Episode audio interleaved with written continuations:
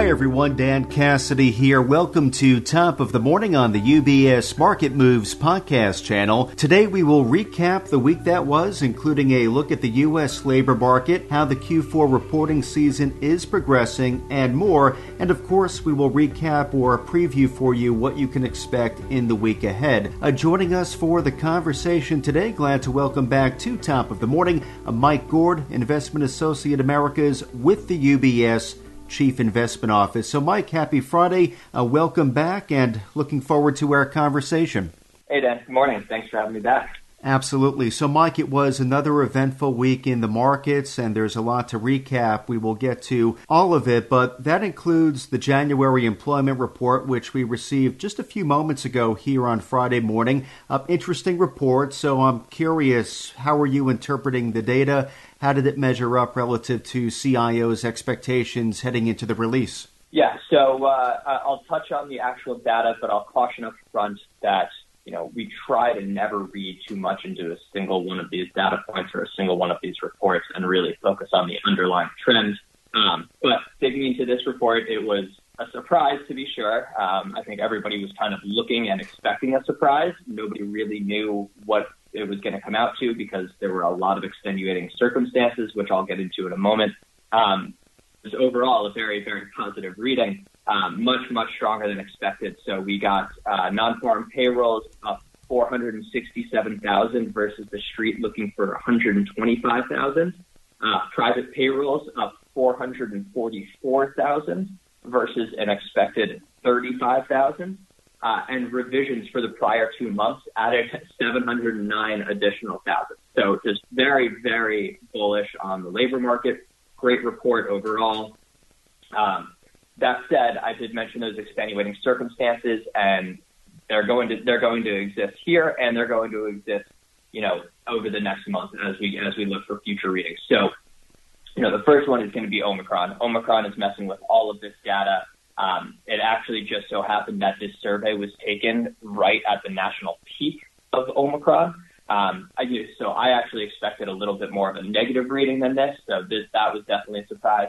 Uh, but I think what really is driving these numbers higher is the second second circumstance, which is uh, that, um, sorry, this is actually the report in which they make their annual revisions. So that's why those revisions are so high. That's why those numbers are so high, is they're making all of the re- revisions for the prior year.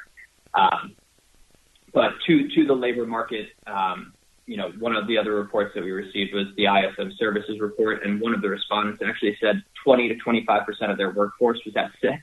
Um, so again, there's a ton of noise in this data. Don't read into one bullet point or one, you know, single point here. Um, focus on the underlying trend, which is positive, but this is just going to end up being an outlier and an aberration in the longer run. So that, that's the employment report, Dan. Well, Mike, a complicated set of circumstances to say the least, though thank you for helping us to make sense of the data and why the data came in the way it did. So thank you for that, Mike. Now, outside of the jobs numbers, were there any other additional notable data points to note from this past week? Yeah, so I mentioned uh, the I S M services survey results. Uh, of course, we also got the manufacturing survey results. Uh, so on the manufacturing side, the headline indicator dipped slightly to fifty-seven point six from fifty-eight point eight in December. Uh, it was in line with expectations, and even though it's the lowest reading since November of twenty twenty, it's still reasonably strong from a historical perspective. Really, anything above that fifty, you know, that's what we think, you know, separates a contracting economy from an expanding one. So, you know, if you're over fifty, you're still expanding. So fifty-seven, pretty reasonable. Um, Now, digging into the details, though, there were a little bit of cracks below that, that shiny surface. Um, so in that manufacturing report, several, several of those sub-indices are actually at their lowest levels uh, since the pandemic recovery really started. Uh, so production, new orders, backlogged orders, and supplier delivery times are all lower, and prices paid moved higher. Uh, comments from respondents really highlighted the impact of labor shortages in constraining manufacturing output. Um, so, you know, a bit of a mixed picture there. Headline numbers great, but, you know, there's some weakness below the surface. Now, over on the services side, uh, the headline number took a bigger dip, as as could be expected with Omicron, but uh, from a higher base. So it is still at fifty-nine point nine uh, still very high, very strong historically. Uh, details were a little bit more positive, but somewhat mixed overall on this side, with business activity seeing a, a really sharp downtick, as as could be expected, and that fell to fifty-nine point nine from sixty-eight point three in December. Uh, prices paid had a smaller decline. Supplier delivery times increased a little bit, uh, but employment fell to the lowest level since June. Again, Omicron most likely. Uh, and, I, and on this side, I already mentioned that one of those survey respondents said twenty to twenty-five percent of their workforce was out, so it gives a little bit more color. Omicron had an impact here.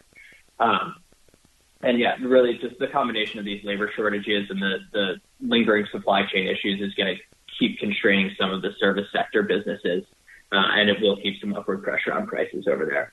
Uh, so those are the most important ones, I think, Dan. Elsewhere, we had uh, JOLTS. The JOLTS job openings report uh, was a nice increase and near record highs.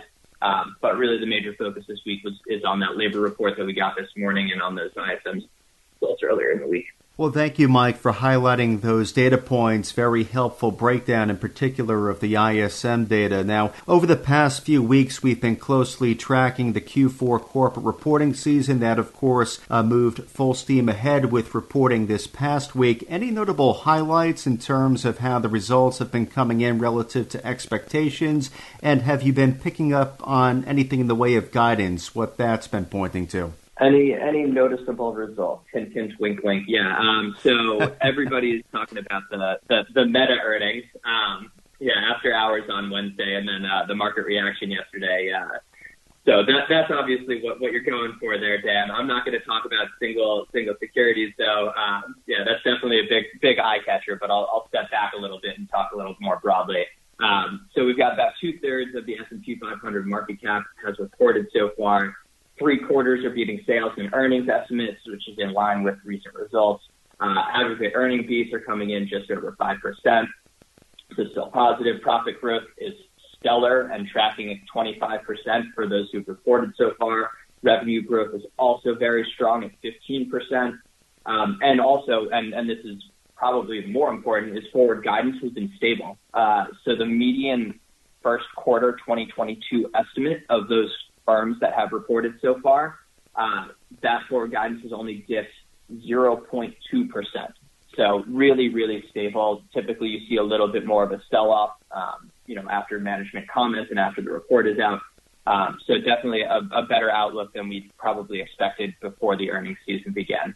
So that, that's really the quick and dirty. Uh, our equity strategy team should be publishing Uh, a much more detailed note on the, the season probably next week. So if you're curious for details, I'd, I'd point you in that direction. Thank you for that, Mike. And of course, when the time comes, our listeners, clients will be able to locate that piece up on U B S dot com forward slash CIO, but encouraging to hear the guidance picture. So thank you for the update on Q four results, Mike. All right. So at this point, maybe we can turn focus to the week ahead. Uh, what will be taking place next week, Mike, that you'll be keeping an eye on? Yep. So uh, lots more economic data coming in. Uh, the big ones I'll be watching for are the C P I readings. Uh, you know, consensus expectations are for another strong month.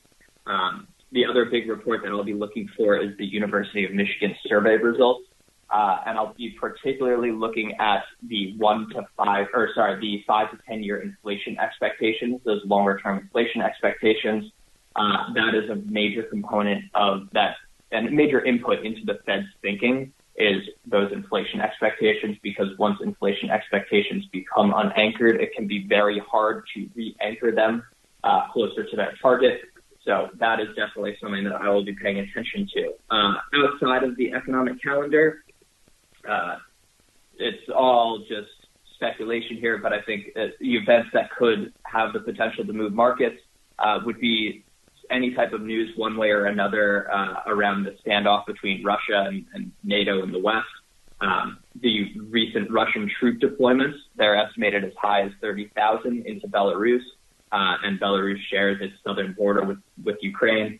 Uh, and Belarus and Russia are expected to take part in joint military exercises over the next couple weeks. So if you thought tensions were high over the past few weeks, uh, just get...